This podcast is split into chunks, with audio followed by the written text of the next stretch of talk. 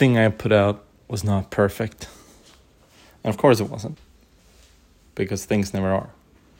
Especially things you put out to other people or deliver. It wasn't really supposed to be perfect, but I'm still annoyed that it isn't. I think that's one of those expectations, the death of joy. Um, yeah. So today, I think I will be revising the thing that is not perfect, which is a fine thing to do. Mm, it's a reasonable part of a working day, I think. Yeah.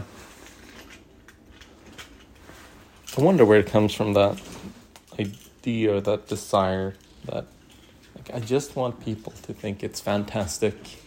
I just want people to tell me I did good. Uh,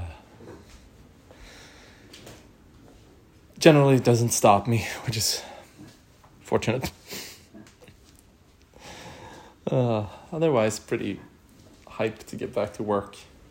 It's been an intense weekend, not very restful. Very social. Fun, but not restful. So, it feels like rest to go to work. It's much simpler.